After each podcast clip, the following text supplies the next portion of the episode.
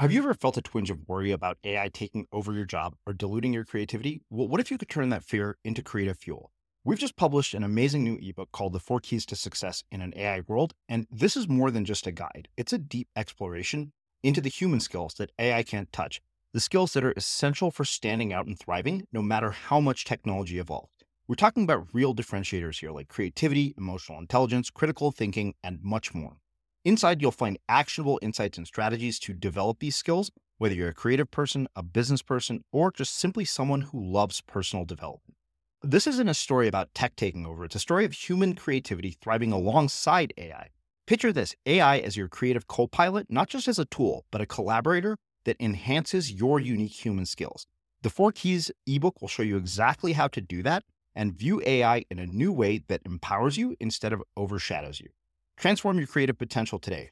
Head over to unmistakablecreative.com slash four keys. Use the number four, K E Y S. That's unmistakablecreative.com slash four keys and download your free copy. The usual experience is you you go to a bunch of classes and you're taking French or whatever in high school and you've done this so much. You've worked really, really hard and you spent, you know, hundreds of hours doing French, like 200 hours in this classroom um, and you go to France and there's this five year old kid or, or even like this three like four year old kid uh, and their French is better than yours and you're like dude you've only been speaking for two years and I've been doing four years of French in, in college mm-hmm. like this isn't fair how is it that you can learn so much faster than I can and that kid has had so much more French than you have. Because those first two years where they were completely nonverbal, like that totally counted. They were learning the whole time. Mm-hmm. Uh, and you're spending a few hours a week in a classroom, and that kid is spending all of their time in French. Mm. Um, this is with like the 100% native native speaking. This is slightly different from your your situation. Yeah. Um, but the normal thing is you spend your four years in college, you come to France, you meet this five year old. The five year old has 15,000 hours of exposure you've had 200 hours of exposure mm. and then you're upset that this kid speaks better than you when of course they speak better than you yeah. like, it would be insane if they didn't speak better than you and when you control for that and you you take a kid who is verbal you take a five year old kid and you move them into spain and you give them 500 hours of exposure and then you do the same thing with an adult uh, the adult ends up speaking better than the kid every time I'm Srini Rao, and this is the Unmistakable Creative Podcast, where you get a window into the stories and insights of the most innovative and creative minds who've started movements, built thriving businesses, written best selling books, and created insanely interesting art. For more, check out our 500 episode archive at unmistakablecreative.com.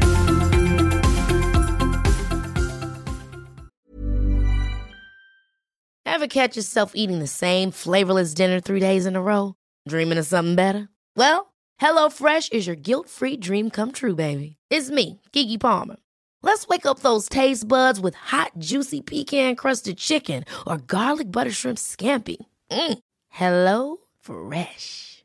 Stop dreaming of all the delicious possibilities and dig in at HelloFresh.com. Let's get this dinner party started. Many of us have those stubborn pounds that seem impossible to lose, no matter how good we eat or how hard we work out. My solution is PlushCare. PlushCare is a leading telehealth provider with doctors who are there for you day and night to partner with you in your weight loss journey. They can prescribe FDA-approved weight loss medications like Wegovy and Zepbound for those who qualify. Plus, they accept most insurance plans. To get started, visit plushcare.com slash weight loss. That's plushcare.com slash weight loss. Life is full of awesome what ifs, and some not so much, like unexpected medical costs. That's why United Healthcare provides Health Protector Guard fixed indemnity insurance plans to supplement your primary plan and help manage out of pocket costs. Learn more at uh1.com. Hey, Dave. Yeah, Randy. Since we founded Bombas, we've always said our socks, underwear, and t shirts are super soft. Any new ideas? Maybe sublimely soft. Or disgustingly cozy. Wait, what? I got it. Bombas. Absurdly comfortable essentials for yourself and for those facing homelessness. Because one purchased equals one donated. Wow, did we just write an ad? Yes. Bombas. Big comfort for everyone. Go to bombas.com slash ACAST and use code ACAST for 20% off your first purchase. Quality sleep is essential. That's why the Sleep Number Smart Bed is designed for your ever evolving sleep needs. Need a bed that's firmer or softer on either side? helps you sleep at a comfortable temperature? Sleep Number Smart Beds let you individualize your comfort so you sleep better together. JD Power ranks Sleep Number number 1 in customer satisfaction with mattresses purchased in-store. And now, save 50% on the Sleep Number limited edition Smart Bed for a limited time. For JD Power 2023 award information, visit jdpower.com/awards. Only at a Sleep Number store or sleepnumber.com.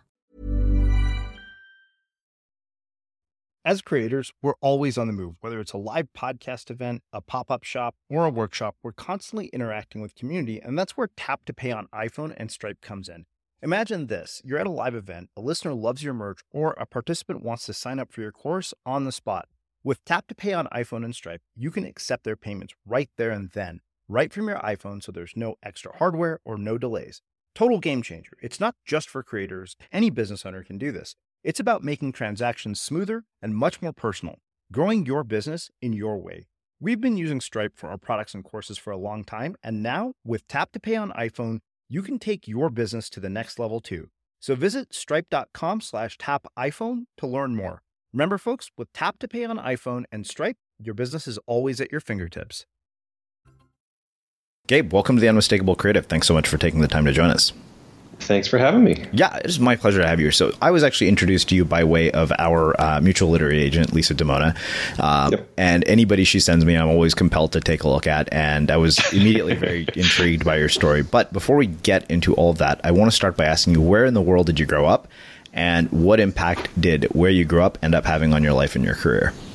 Ooh, good question. Um, so I grew up in Los Angeles. Um, and how did it affect my life and career? Man, um, I don't know if the location affected it a lot. I mean, I think the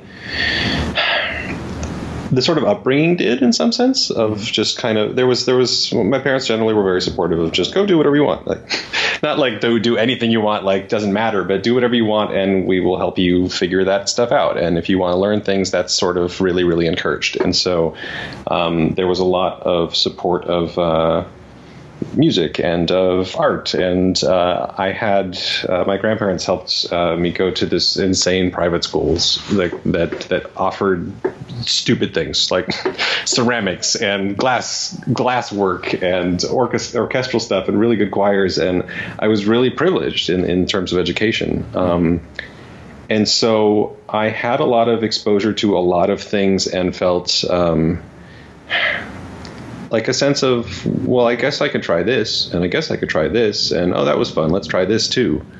Um, and there wasn't really a lack of um, opportunity for that. And so I really got to delve deep into music uh, when I didn't think it was something I eventually wanted to do. Um, and so I did. Uh, I was a played violin for 10 years and, and viola eventually and uh, and that was never something that I had any interest in doing as a as a career as a as a something even that, that would continue after high school but it was like oh this is a thing I get to do and spend my time doing and, and find joy in um, and value in. And that led to um, singing. Uh, eventually I, I started taking singing lessons and there was availability for that and support for that. And so i started taking singing lessons and it was like oh this is a fun sense of improvement not something i want to do with my life obviously. Of course not you know. Uh, turned out to be what i did. But um, you know this is this is fun. This is a sense of uh, i get to learn something and improve at it and uh, play with this sense of can i improve myself? Uh, can I can I go somewhere, have someone show me how to do a new thing, and improve myself? And uh, with that being available, I, I kept taking that option uh, because it's addictive. I mean, when you get that that that feeling of like I'm getting better every day, like that's super addictive. Uh, and so that happened with singing, and that that kept going on. Uh, and so when I was like 15, that started.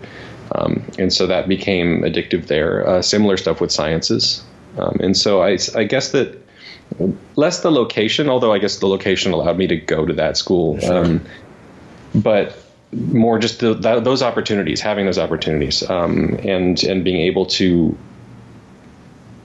repeatedly get this sense of um, of playing around with improvement Uh-huh. and enjoying it, and then trying again with the same that that same sort of uh, outlook. Yeah, so a couple of, of really interesting things come from this for me. One is, is you seem to have had this innate curiosity as a, a byproduct of, of the environment that you were in, um, and also parents who encouraged this innate curiosity to try all these different things and, and you know uh, experiment with them. One, you know, I, I think you know, just coming up on my, my 40th birthday, I'm thinking about a text that uh, a a girl that I'm going on a date with tonight sent me about. You know, I told her I was like, I'm I'm trying a new coffee shop every day, and she said, Oh, she's like, I did that before I turned 37, 37 different new things before I turned 37.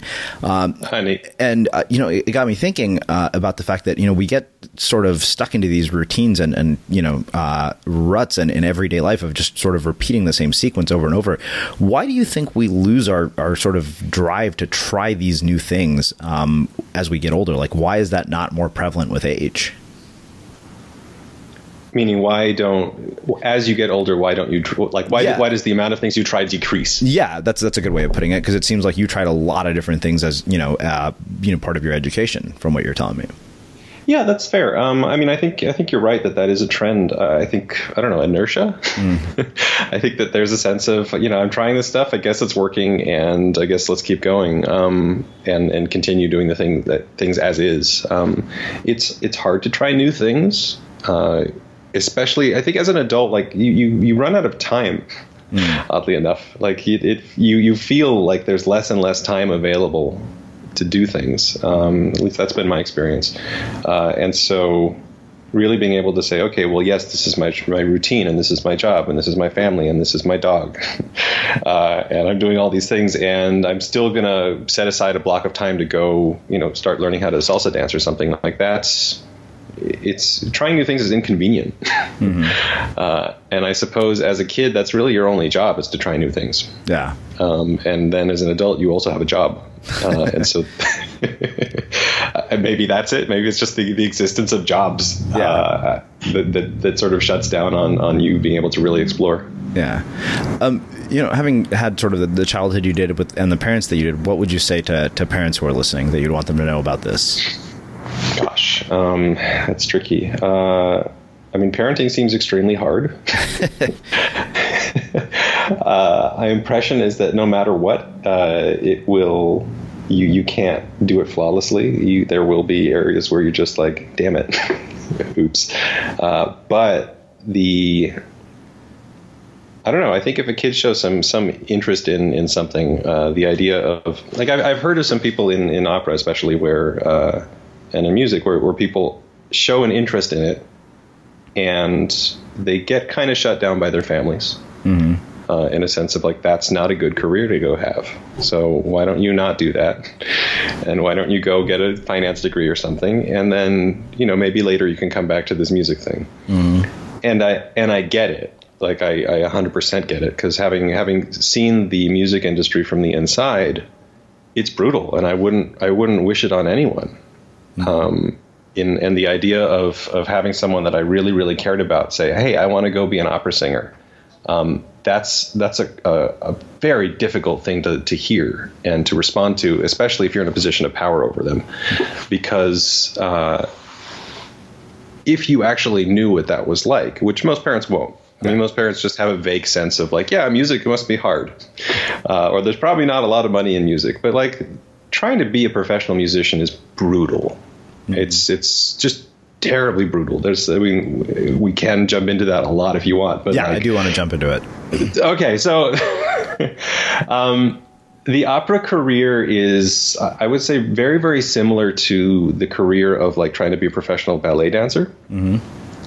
Um, but it has this really important difference. Like with with ballet, like there's going to be one job for every hundred people Yeah, hundred extremely talented people. Like the hundred people who are spending every every bit of their being on being the best ballet dancer they can be and have the resources to pursue it and have are in a location where those resources are present uh, all of that. And they spend and they start at the right time. They're starting at like the age of zero you know doing ballet. Uh, for those people there is like one job for every hundred of them. And that's hard. Like clearly, like that's that's uh, those are those are brutal brutal statistics. Like Yeah. that's and that, that's the way it is. Um, but by the age of like 20, 25 maybe, like if you haven't made it by the age of 20 or 25 as a ballet dancer, uh, there is sort of a, a commonly held sense of, well, you didn't make it, so try something else Yeah. Or you know you can teach this you can use these skills in other ways but you're probably not going to be a professional ballet dancer at this point. Mm. The issue with opera is that no one really takes you seriously until you're 30 mm. and so you don't get like when you're 20 and someone tells you you know what? You need to change course. You're in a really nice position to change course you're basically halfway through college like maybe you just finished college but you could go get a master's. Like it's you're in a solid position to just move and change and pivot.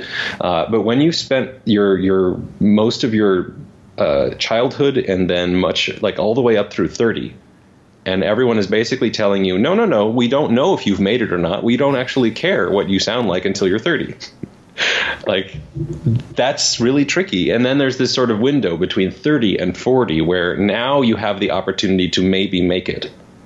Uh, and then once you hit 40 like 41 42 then there's a sense of well maybe not. And pivoting when you're 40 and pivoting when you're 20 are just vastly different things. Uh, so that's that's opera. Like that's it's really really rough. Um, and I've, I've I have so many friends who are in it now and are going through it or have uh, gone into it and then realized just how rough it is and then and then pivoted out. Um, and it's just not a friendly career. And so having someone that you really care about and that you have power over, like a like a, a kid, if you really knew what that opera career was, and then they said, "Hey, you know, mom, I want to be an opera singer," uh, the idea of coming back and being like, "Well, you know, whatever you want, let's get you some lessons," is a very hard thing to say. That's not a simple like choice of saying, "Well, you know, support your kids in everything they do." Like, well, that has consequences. Yeah. you saying i'm going to support you whatever you do you want to be an opera singer let's do it like yeah that sounds really great and then and then that might hurt them and so it's like that is not a- an easy thing and i can't just say, say just straight up like you know parents all parents whatever your kids want just do it like i would say parents whatever your kids want like be aware that that's going to be a really hard thing for you to say yes or no to. Um, that said, you know, if your kid's curious about a thing and they want to explore it, uh, like you're basically choosing between encouraging it and then realizing that that can have consequences, or discouraging it and realizing that that can have consequences. Where they might resent it, or they might decide they're going to do it anyway, and and like it damages your relationship. Like there's no winning there. So I, I don't know if I have direct advice for parents other than, wow, that's a hard job you're putting on yourself. Yeah. Yeah, it's interesting because my dad talked me out of going to the USC School of Music uh, when I was a senior in high school, and you know I played the tuba, and he said, you know, he he made a really convincing argument. He said, you want to spend your entire four years of college in a practice room uh, with a piece of metal. I'm like. No, not really. Now that you put it that way, that doesn't sound particularly appealing. and not only that, I get to see the real r- harsh reality of it is probably even uh, you know one in a hundred. Like with a tuba player, you literally have to wait for somebody to die for a job to open up because there's Absolutely. only one in every major orchestra. So I always jokingly say, "It's like, do these guys like instead of looking at job boards, read obituaries every morning?" And they might. Yeah. it's just it's rough. Yeah. Yeah. so, talk to me about um, sort of habits uh, and, and practice and, and sort of you know um, commitment that you developed as as a result of all of this. Um, you know, growing up, like with you know these kinds of things being such a big part of your life. Like, how did it shape your sort of day to day behavior? That's tricky. I mean, I'm currently in a big transition period with habits. Um, I would say for the first, I don't know, between the ages of 15 and 30, 32, 33, I'm 34 now. Uh, the I used anxiety in some sense as a habit engine. Um, there was a sense of you know figuring out what is it that I should be doing, what is the best use of my time, so that I don't waste a moment. Uh, and so that gave me a real strong ability to um, maximize my time usage. Mm-hmm. Um, it didn't give me a great ability to figure out what I actually wanted to do with that time. Uh, in terms of like, if I'm just sitting around and being like, what do I want to do right now? I didn't really have an answer for that. I'm developing answers for that now. But uh, for that first part, it was, well, what is most optimal for this time? Uh, and there is generally there are really good answers for that. You know, how do you optimally spend your time? Not what do you want to do, but how do you optimally spend it? Uh, and so, if that is is a driving force, if it's a thing you really really uh, feel driven to do, is I, I need to maximize this time, or else, you know, or else something terrible is going to happen. If I don't do that, then whatever. I'm going to run out of money. I'm going to run out of time. I'm going to run out of ability. Something bad's going to happen. Uh, if that's chasing you, then you can use that to run a lot. Mm. Uh, and I did. Uh, and so there was a sense, like, as soon as I started figuring out, um, I never really applied it to music. Uh, and it's one of the reasons why I'm no longer a singer in some sense. Um, there are singers who are driven to practice, and and like like as you said, like, do you want to spend your whole college in a practice room? Like, there's people who the answer to that is like, totally. That sounds like heaven. And those are the people who will tend to succeed more often than the people who are not. Yeah. And I was not that person. I didn't want to sit in a practice room all college. I wanted to go explore things and create things. Uh, still, the thing that I, I like, I, I have a real mixed um, I have mixed feelings when it comes to music right now, uh, because the thing that really, really did it for me with music was creation. Uh-huh. Which I think is for a lot of musicians the thing. You get together with people who are great, and you make something great together that has never existed before.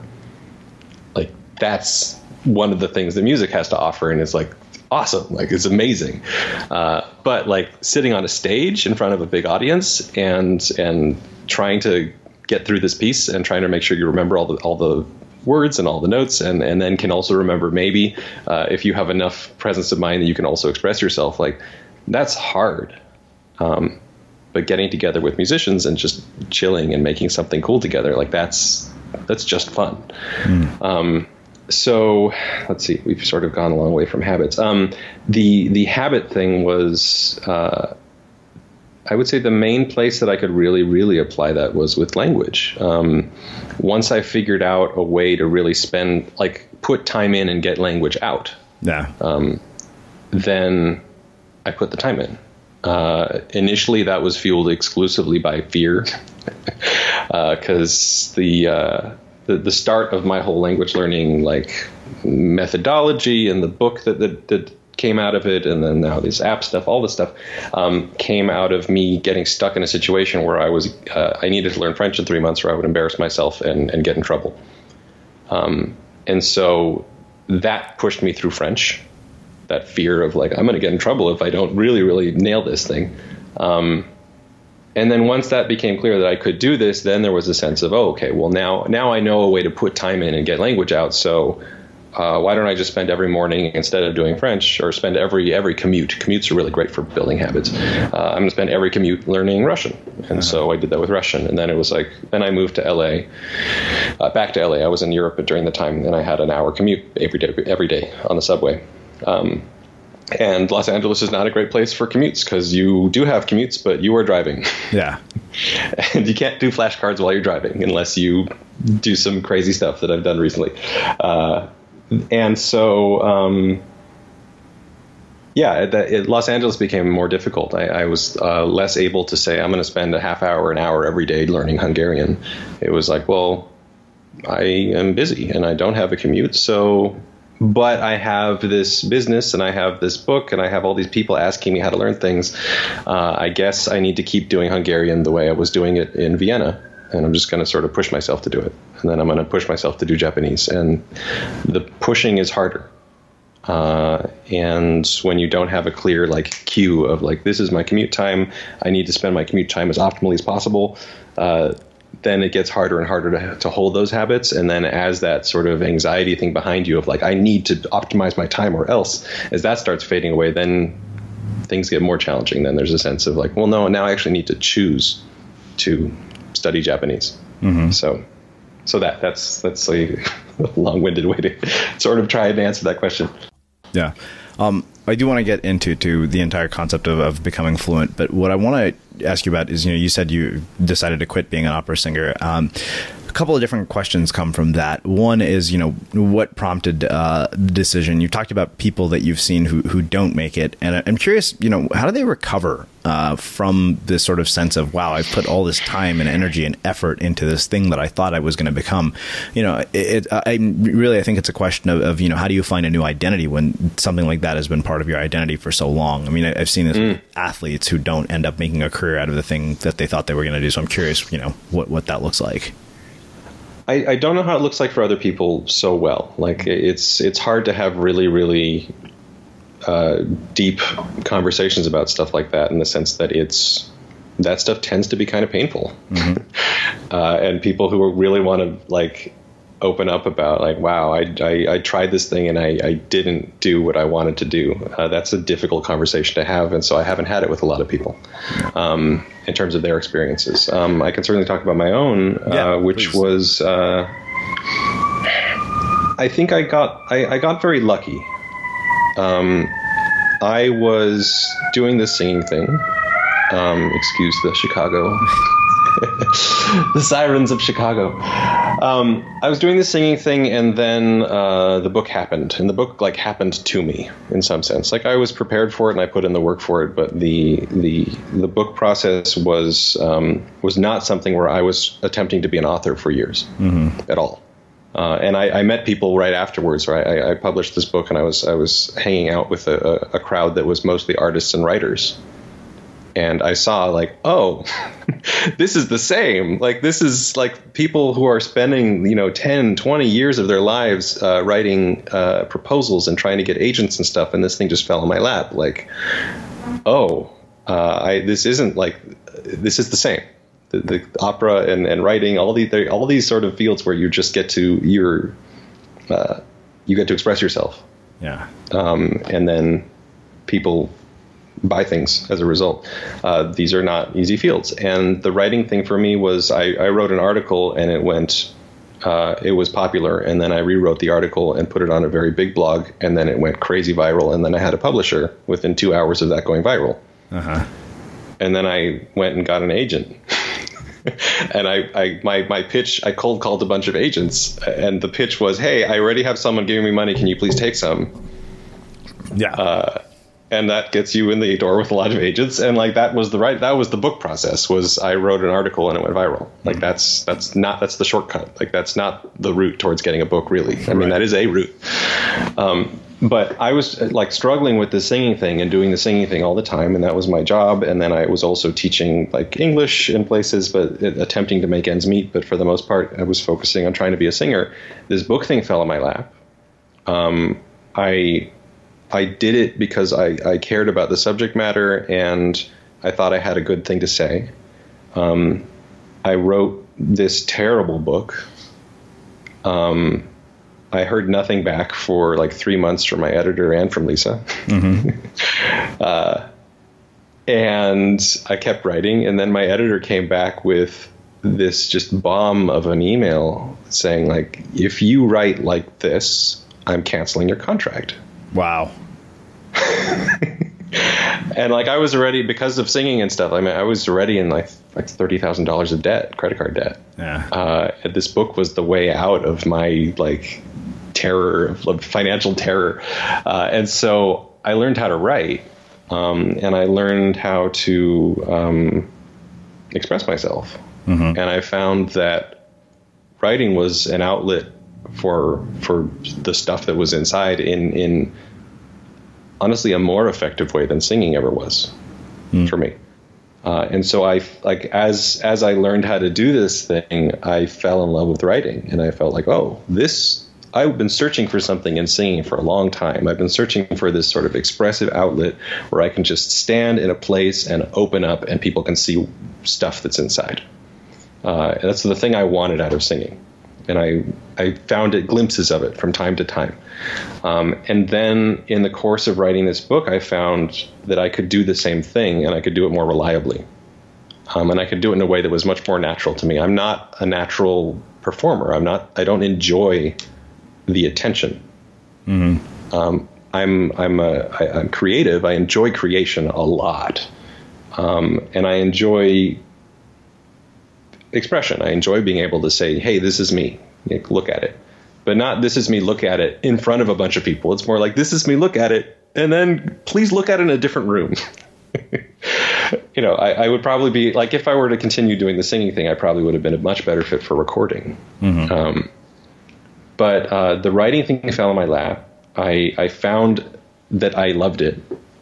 Uh, and then by the time I noticed that I wasn't a singer anymore, I didn't have to be a singer anymore. Mm-hmm. A, uh, there wasn't this financial pressure of you must succeed at this or else. Um, and then in addition to that, there was the sense of, you know, the thing I really wanted out of singing, I, I, I found somewhere else. So maybe this isn't so bad.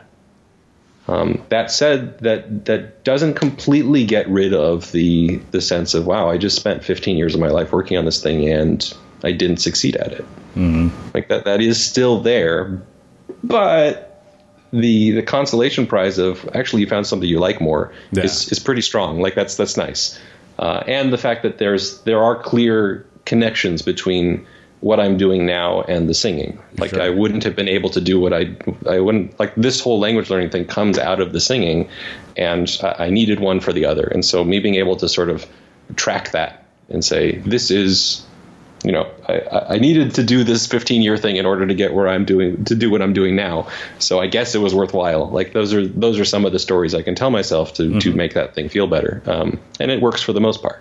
Yeah. Well, it's interesting because I, I, I, it makes me think of uh, something that Robert Greene told me once. He said, "No experience in your life should be thought of as wasted," and you know mm-hmm. somehow you can always tie um, even the most insignificant of jobs to some value in your life today. It seems like, at least for me, that's been my experience. Yeah, and I think that that, that, that has to be true in some form. Right? Like you you you are always learning from your experiences, even if they suck or if they're great. Like yeah. So they, they make you you. So whatever you are right now, like it's got to come from somewhere. Totally. Um, well, let's do this. Uh, let's sure. shift gears and let's get into this whole idea of um, language and, and, fluency. There's there's a lot of things that, that come to my mind um, when I think about the idea of becoming fluent in a language. One, um, I want to talk about it from sort of a brain development standpoint of you know why is it that you know, I can learn my native language, you know, in six weeks as a kid, and I can't even deconstruct the process of how it happened. To this day, I can't tell you how I did. We spent six weeks in India, and when we left, I was fluent, and I understand it and speak it fluently to this day. Um, hmm. You know, not very well because I don't use it very much anymore, but I mean, it's it's you know second nature to me. So I'm curious, you know, why is that? Like, what causes that?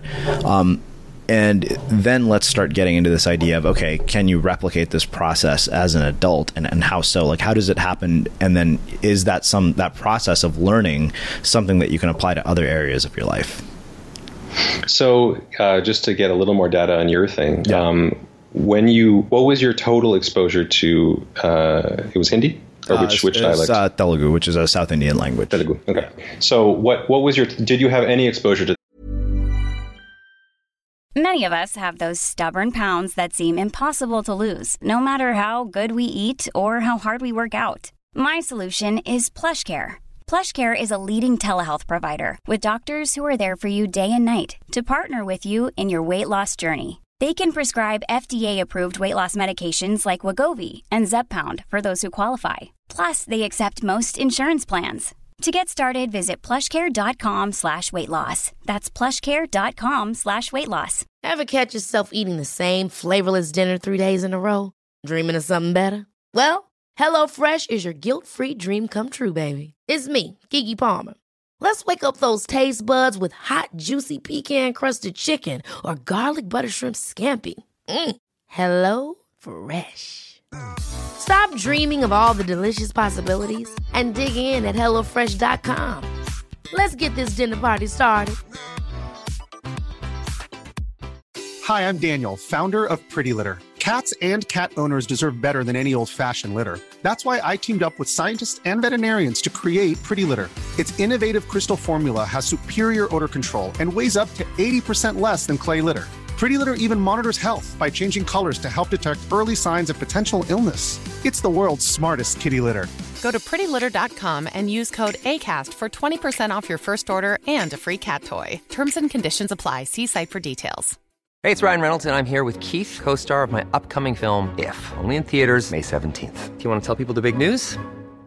All right, I'll do it. Sign up now and you'll get unlimited for $15 a month in six months of Paramount Plus Essential Plan on us. Mintmobile.com slash switch. Upfront payment of $45 equivalent to $15 per month. Unlimited over 40 gigabytes per month. Face lower speeds. Videos at 480p. Active Mint customers by 531.24 get six months of Paramount Plus Essential Plan. Auto renews after six months. Offer ends May 31st, 2024. Separate Paramount Plus registration required. Terms and conditions apply if rated PG. Life is full of awesome what ifs and some not so much, like unexpected medical costs. That's why United Healthcare provides Health Protector Guard fixed indemnity insurance plans to supplement your primary plan and help manage out of pocket costs. Learn more at uh1.com. As creators, we're always on the move. Whether it's a live podcast event, a pop up shop, or a workshop, we're constantly interacting with community, and that's where Tap to Pay on iPhone and Stripe comes in. Imagine this you're at a live event, a listener loves your merch, or a participant wants to sign up for your course on the spot. With Tap to Pay on iPhone and Stripe, you can accept their payments right there and then, right from your iPhone, so there's no extra hardware or no delays. Total game changer. It's not just for creators, any business owner can do this. It's about making transactions smoother and much more personal, growing your business in your way. We've been using Stripe for our products and courses for a long time, and now with Tap to Pay on iPhone, you can take your business to the next level too. So visit stripe.com slash tap iPhone to learn more. Remember, folks, with Tap to Pay on iPhone and Stripe, your business is always at your fingertips. That as a kid. Um, I yeah, I mean, my parents spoke Telugu obviously when I was a baby. I mean, but we lived in Australia, um, and so they mostly spoke to me in English. I mean, they spoke it to each other. Okay, so you were you were hearing it uh, Yeah, from probably. Yeah. them to each other, but not them to you. Yeah, probably. Yeah. And then you went to India, and then you got a, like six weeks of like all the time exposure, and then you came out of there and Yeah, were feeling my, pretty solid. My, my grandmother doesn't speak English, so yeah. Perfect. Okay, cool. Um, I just want to make sure that there's nothing Yeah. like, whoa, how did that possibly happen? Um, the standard, the sort of data that that that, that exists um, is that generally um, there is this sense that kids are really, really great at learning languages, and you've you've come out of this experience, coming out of this thing, and being like, how did I do that? Like, obviously, I have this magical ability that I had as a kid, and I'm like, how do I reaccess that, or is it just gone? Yeah. and that like makes sense from like what what you're saying. Sure. Um, and the problem is that it's it's really difficult to keep track of in your mind the fact that the how many hours kids actually get at learning languages. Um, the usual experience is you you go to a bunch of classes and you're taking French or whatever in high school and you've done this so much you've worked really really hard and you spent you know hundreds of hours doing French like 200 hours in this classroom. Um, and you go to France and there's this five year old kid or, or even like this three like four year old kid uh, and their French is better than yours and you're like dude you've only been speaking for two years and I've been doing four years of French in, in college. Like this isn't fair how is it that you can learn so much faster than I can and that kid has had so much more French than you have because those first two years where they were completely nonverbal like that totally counted they were learning the whole time uh, and you're spending a few hours a week in a classroom, and that kid is spending all of their time in French. Um, this is with like the hundred percent native native speaking. This is slightly different from your your situation. Yeah. Um, but the normal thing is you spend your four years in college, you come to France, you meet this five year old. The five year old has fifteen thousand hours of exposure.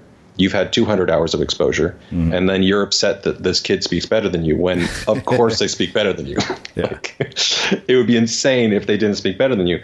And when you control for that, and you you take a kid who is verbal, you take a five year old kid and you move them into Spain, and you give them 500 hours of exposure, and then you do the same thing with an adult. Uh, the adult ends up speaking better than the kid every time. Huh. Interesting. Yeah. Um, and so uh, one of the like, and and this is something you get to kind of see, like like the. Um, it's really interesting going. Like I've done a bunch of these immersion programs. Uh, there's a, a school in Vermont called the, the Middlebury Middlebury College, and they have a, a language school every summer. Uh, and the way the, the summer classes work is that you show up and you uh, sign a contract, and once you sign that contract, you're not allowed to speak anything that's not the, your target language. Uh huh. And if you do, you're kicked out. No refund. Wow. Um, yeah, they're super intense and awesome. Um, and so I went there for the first time for German. Uh, my, my previous language learning experiences were seven years in Hebrew school, got nowhere. Uh, five and a half years in, in high school and middle school learning Russian, got nowhere. Um, did fine in the classes. I, I passed the tests and things, but I couldn't speak those languages. Um, and so uh, I, I did this German program because I, I figured I can get two semesters of German credit in college, and I really don't like this language stuff. So, great, I can get do knock out two semesters in one summer. Let's do it.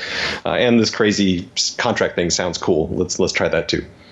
Um, and so I, I did German uh, that summer, and I could speak German by the end. And I was dreaming in German by week two. Hmm. And I had zero exposure to German beforehand. Uh, and my dreams i'm not like i wasn't dreaming in german like with interesting conversations my, my, my dreams were like this is blue that's mm-hmm. blue too this is blue. Look at the desk. It is blue like just stupid stupid dreams. But they were in german. Sure. Uh, and by the end of it i could hold a conversation in german and then i went back the following summer and i, could, I, I reached sort of what i would call like fluency uh, c1 fluency. Uh, like I, the europeans have real specific like what, what do you mean when you say fluent? Which is nice because fluent is so vague. Um, I did an immersion program in Italy for Italian. I went back to do French. Uh, I went back to Vermont to do the French, uh, their French program. I went back to do their Russian program. Um, and I almost went there to do their Japanese program, but but didn't have the time. Um, I love these immersion programs, and one of the things that you get to watch is you watch all, everyone else. Like I'm coming in here with this method. You know, I've refined this method over multiple languages and many years and stuff. And there are people in there with no method. They're just they don't know what they're doing. They're just coming in and learning and their rate of learning is insane. It's awesome. Everyone is leaving these programs speaking these languages. Because when you're getting that much exposure, and it's that much real exposure. One of the issues is when you're when you're uh, learning languages in college and in high school. Often, what you're learning are translations. Like that's not the language. You learning translations is you learning about a language mm. in some sense.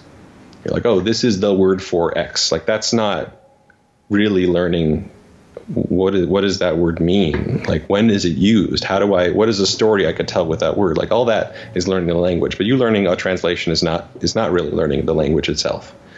Um, and so you you put people in an environment where they're forced to get real language content, where the only way you can interact with words is in that target language. If someone is saying something is blue, they're talking about blue things and they're holding it up and they're like das ist blau and you learn the language that way. And so, like, you're getting real content and you're getting real content for like 16 hours a day for every waking hour. And when you do that for seven weeks, everyone at the end of this is speaking that language. Now, like, you've had this experience where as a kid, you basically had that experience. Mm. Um, and in addition to that, this was uh, I think they're called heritage languages basically, but you you had this this whole life experience of your parents speaking to this to each other where you were also learning. And it was all this sort of latent stuff. Like your parents weren't speaking it enough for you to actually pick it up. Like usually you need around 30% or more of your time spent in the target language to pick it up as a kid, uh, which is like a lot. Like it needs to be most of like a third of your waking hours. Like it's, it's five hours of class a day basically. Mm-hmm.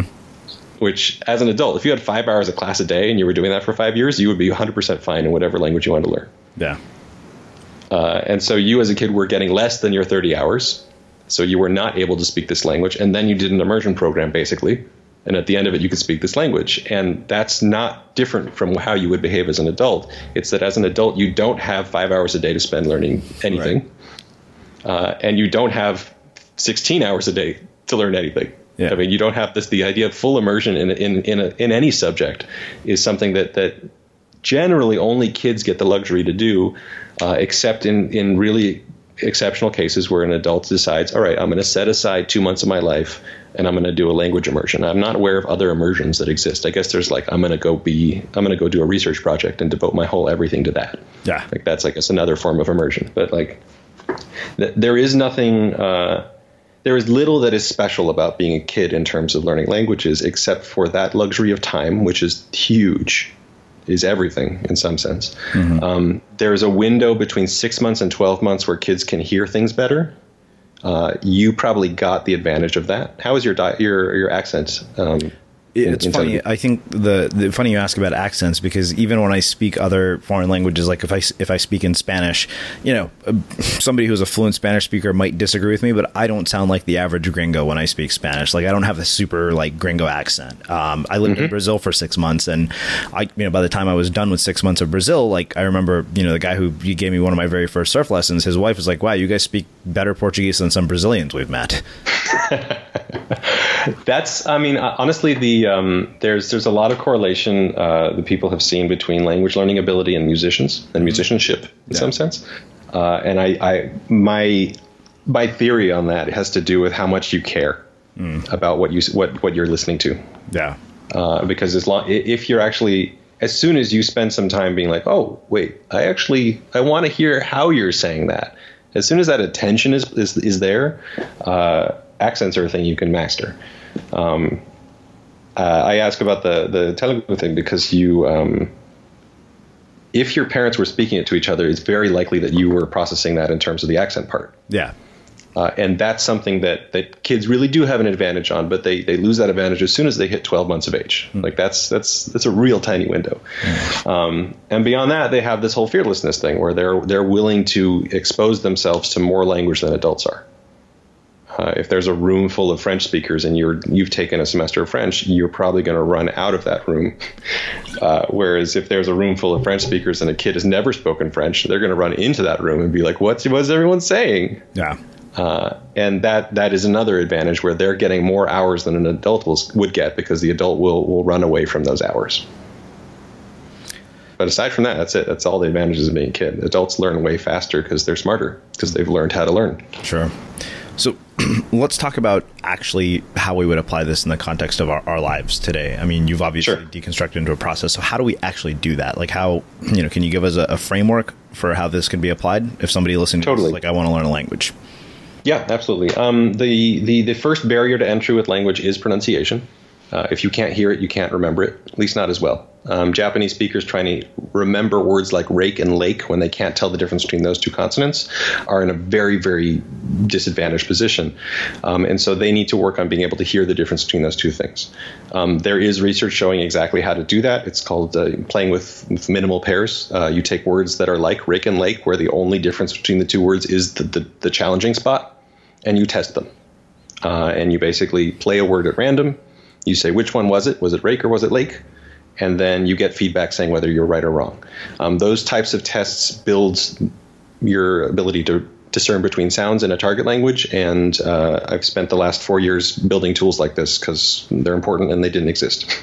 now they exist, uh, and you can make them yourself. Uh, and there's guides to that on my website. So like the the you your very first step is I need to be able to hear all the sounds in the target language, or else I'm screwed.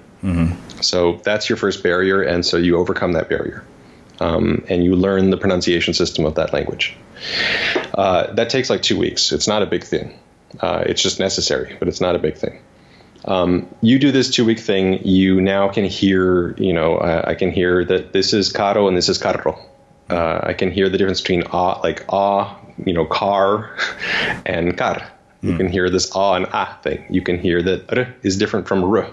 Uh, as soon as you can hear all these sounds in Spanish, let's say, um, at that point, then you're in a position where you can remember Spanish words like a Spanish speaker can, because they can hear the sounds, and now you can hear the sounds. Um, at that point, then what you're trying to do is uh, get a bunch of input and get it into your head, and so that that challenge becomes a challenge of memory. Uh, and it, like the rest of this game is all memory based. Is all how do I get as much content uh, as I can into my head. Um, I used to recommend uh, this sort of like the thing in my book is this really nice like step step step thing uh, that is uh, very easy to like to wrap your head around. Uh, you learn the pronunciation. You get a list of 600 words that are really really common, uh, like dog, like table, laptop, president, things that people use a lot. Um, but you get those words that that really you could take a picture and you could learn that word. And so you do. Uh, and so you learn 600 words using pictures. And you get all the English out. You never use English in any of this. Uh, maybe the very first time you see the word, you can look at the translation just to be like, oh, I see what that's supposed to mean. And then you use a picture from then on out. Um, you use a flashcard system called the spaced repetition system. This is so far the most efficient way we've figured out how to learn things. Uh, basically, you use flashcards because they're tests. Um, you testing yourself is way more efficient. It's like five more, five times more efficient in terms of time uh, than you just re- reading. So if you like see president is the same thing as this picture. Uh, that's fine. But if you actually just show a picture and you're like, what's what is this picture about? Like, what what's the word for this thing? Um, that's going to be five times better in terms of your time usage. Um, so that's that's already what you're getting out of using flashcards at all.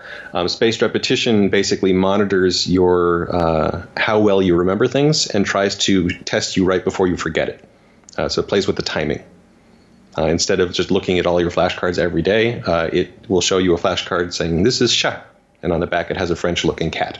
Mm. Um, and then if you tell the program, yeah, I, I got that, I remember that today, um, then it will wait four days. And then in four days it will say, hey, uh, here's a French looking cat. What's the word for this? And you're like, uh, chat.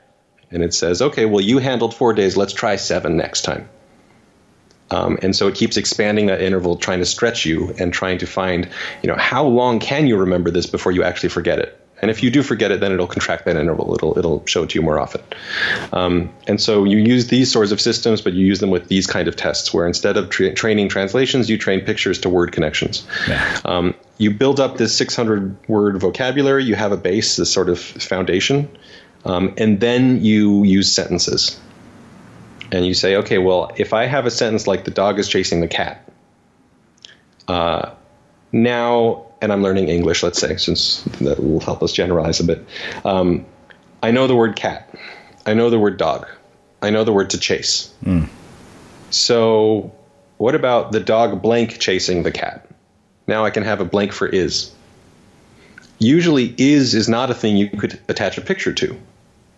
Like is is totally abstract concept. It's just a, it's a it's a functional grammatical thing.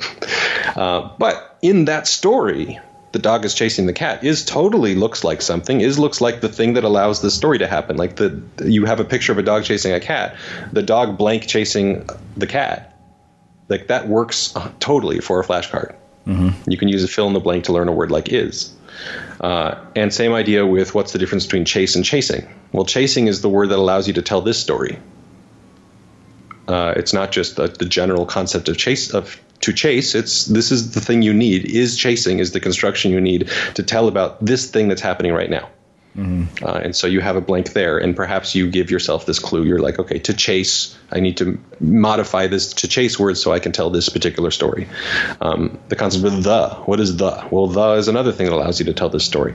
Um, and so you start getting a bunch of sentences and you can look at translations the first time. That's fine just to get your bearings on what is the story we're trying to talk about here. Um, and you uh, keep blanking out words within that story.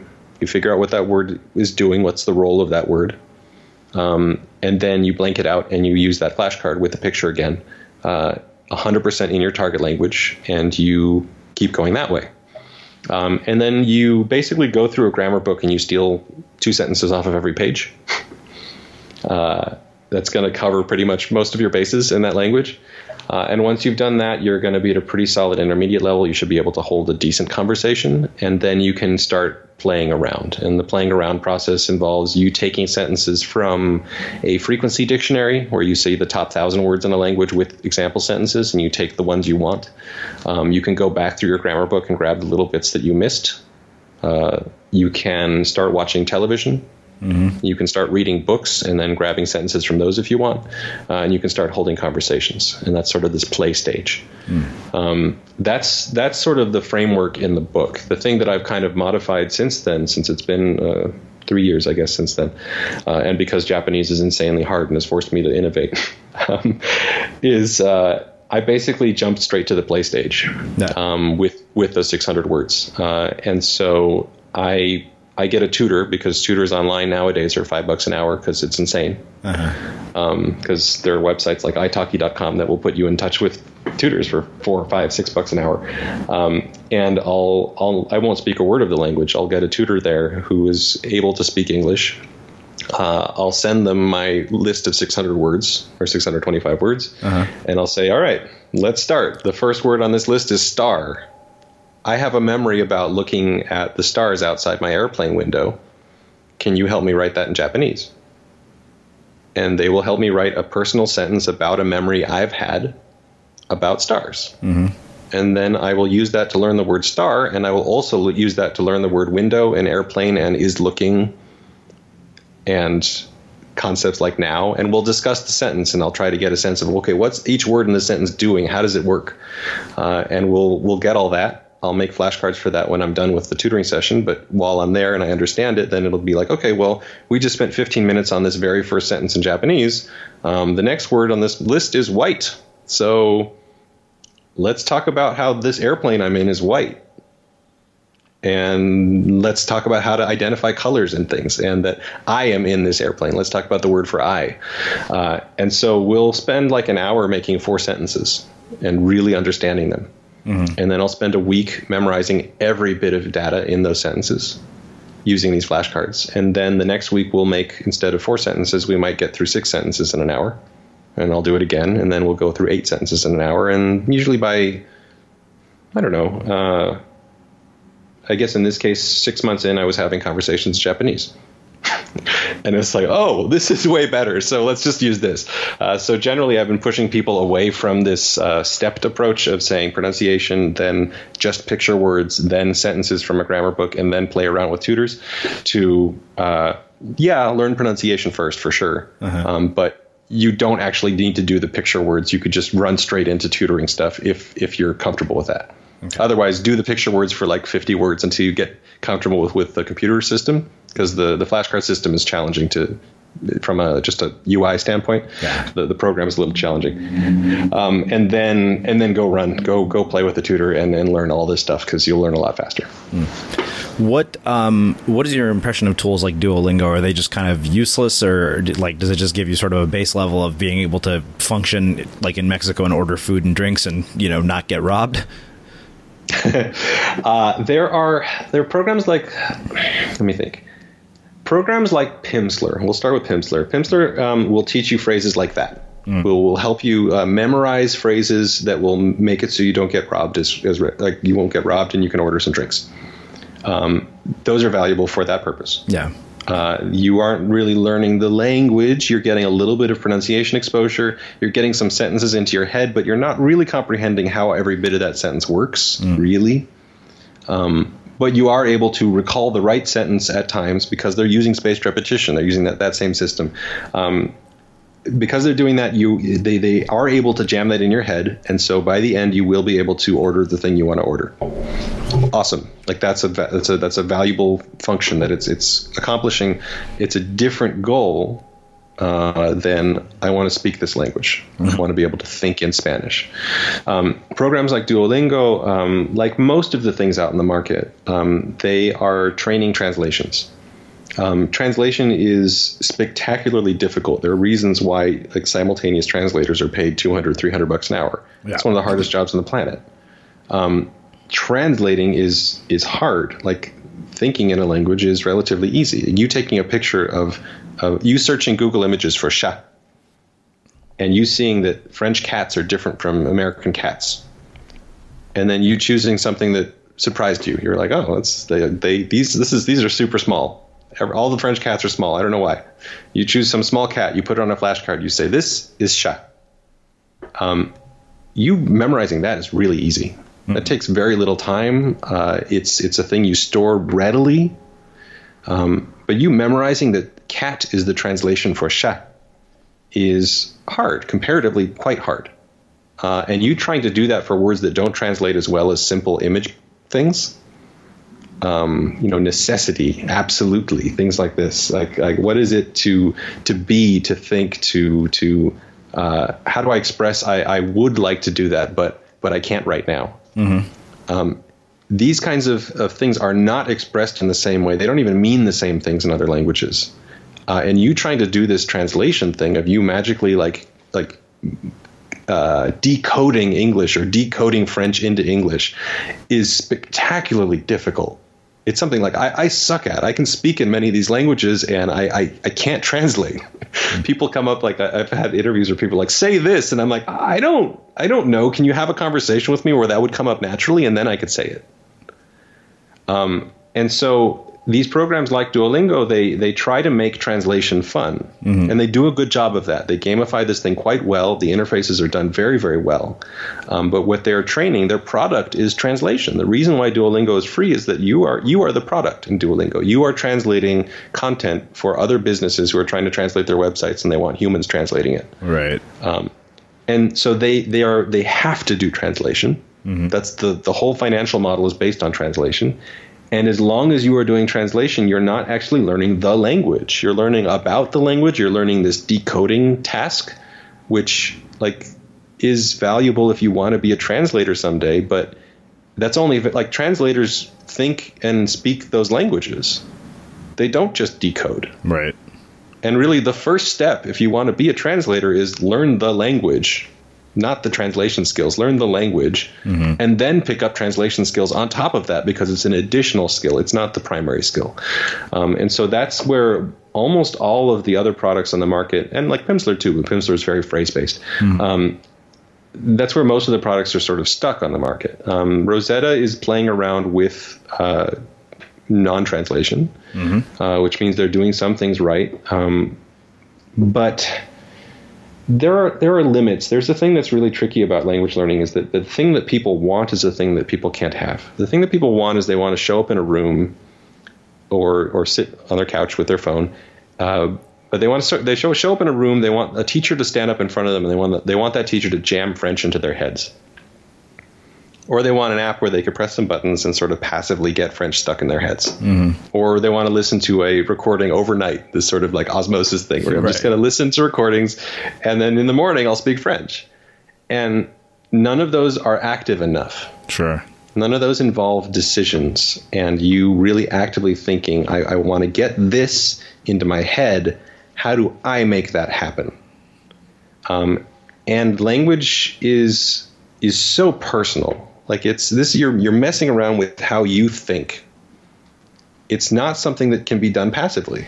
Mm-hmm. Um, and so Rosetta runs up into that. Like even though they're doing the translation thing right in the sense that they're knocking that out, uh, it's not active enough. It's the sense of passive bloop bloop bloop, and you want language in your head, and it's not going to happen. Uh, in terms of you really getting the ability to think in any complicated way, Rosetta's uh, I found has been useful for getting some vocabulary in, um, but but can't get complex thoughts. It can't get you to think in a target language.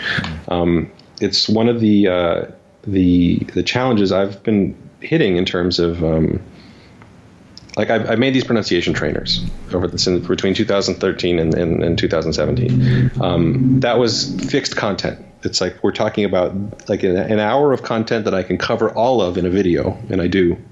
And basically, like the first step of the pronunciation trainer is like, listen to this video, watch it, because I'm going to talk about everything that you're going to learn for the next two weeks, uh, and then then we can talk about pre-done content. Um, but that's about the limit of pre-done content. If you if you if you've already done the content and you're just feeding it to people, then they need to learn it at some point, and so you need to basically cover it in some sort of engaging way, like a video. Um, but a language is way more content than you could possibly cover in an hour. or in really any any number of videos. You can't cover the whole language in any number of videos. Uh, and so, if you want to make an app that actually will teach a language and teach like the real language, not just translation skills, but the ability to think in a language, um, what you need to do is give people the ability to freely explore that language and make active choices of I want this in my head, I want that in my head, and I want to encode it in this particular way. Um, and so this this last year has been uh, trying to design for that, um, and that's been like now that's my whole life is is designing this this a new app that does that. Um, and it's challenging. I mean, there's like the the idea of how do you how do you take the work away while keeping the decisions in the process? How do you keep keep things active while removing the stuff that's tedious? Like that, those divisions are are not always obvious. Uh, and so that that's been uh, that's sort of the general challenge when you want to make something that really teaches people things. Um, how do you keep them active without boring them? Like that's tricky. Wow. Um, well, this has been really, really fascinating. So I have one last question for you, which is how we finish all of our interviews at the Unmistakable Creative. What do you think it is that makes somebody or something unmistakable? Unmistakable. Oh, give me more. Give me. give me a little more background on it. Sure. So I, you know, I mean, for the purposes of, of, the book that I wrote, I defined unmistakable as something that is so distinctive that nobody else could have done it but you. But I mean, the you know answers to this question have ranged all over the board. God. I mean, I guess I have to deal with the fact. Like, is anything actually unique? um, what makes something unmistakable? I think that one of the things that came out of writing my book and actually like going from having a terrible book to a good book, um, I read a, uh,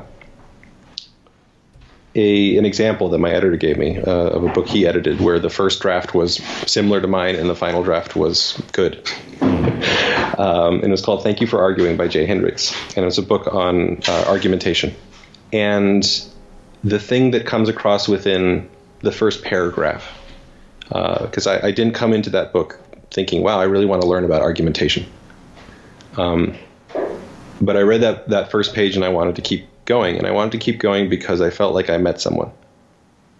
Uh, I felt like I just got introduced to someone who is so nerdy and obsessed with this topic that is so niche and like, just like he loves it. And I, I it's obvious how much he loves this topic of argumentation. Uh, and I think, oh, well, I don't care about this, but I do care about you. I want to know about you and what makes you tick because this obviously makes you tick. And how could that possibly be? Because I didn't, I don't care about this topic, and you, how do you care so much? Mm. Um, and it made you want to keep reading, and that was sort of this. That was my my editor's point. Was like that's that's what a book is. if you've done this thing right, like that's you've made a friend in some sense. Mm-hmm. Um, and I think when you see something that that catches your attention in that way, uh, where it isn't just uh, I I naturally have an interest in this thing, but but you're pulled to it because you're pulled by the personality that's behind it. Um, I guess for me, that's something that's relatively unmistakable or unique. Uh, is is when you can see the, the person behind it, or you, you feel that there must be someone there, and that you want to know more. Wow, awesome. Um, well, uh, where can people find out more about you and your work? Um, I guess probably the best place to start would be either getting my book on Amazon. It's called Fluent Forever. Mm-hmm. Um, or on my website, fluent-forever.com. Uh, that will link not just to the book, but also to this app I'm developing. And that's, that's sort of where things are moving now. Awesome. And for everybody listening, we will wrap the show with that. Thank you for listening to this episode of the Unmistakable Creative Podcast. While you were listening, were there any moments you found fascinating, inspiring, instructive, maybe even heartwarming? Can you think of anyone, a friend or a family member who would appreciate this moment? If so, take a second and share today's episode with that one person because good ideas and messages are meant to be shared.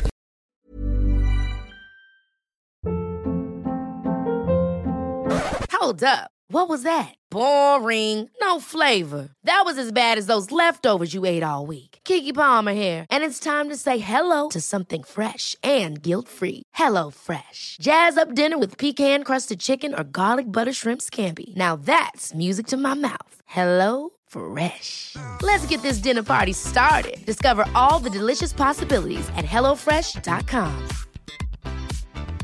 Hi, I'm Daniel, founder of Pretty Litter. Did you know cats tend to hide symptoms of sickness and pain? I learned this the hard way after losing my cat, Gingy. So I created Pretty Litter, a health monitoring litter that helps detect early signs of illness by changing colors, saving you money and potentially your cat's life. Pretty Litter is veterinarian developed, and it's the easiest way to keep tabs on your fur baby's health right at home. Go to prettylitter.com and use code ACAST for 20% off your first order and a free cat toy. Terms and conditions apply. See site for details.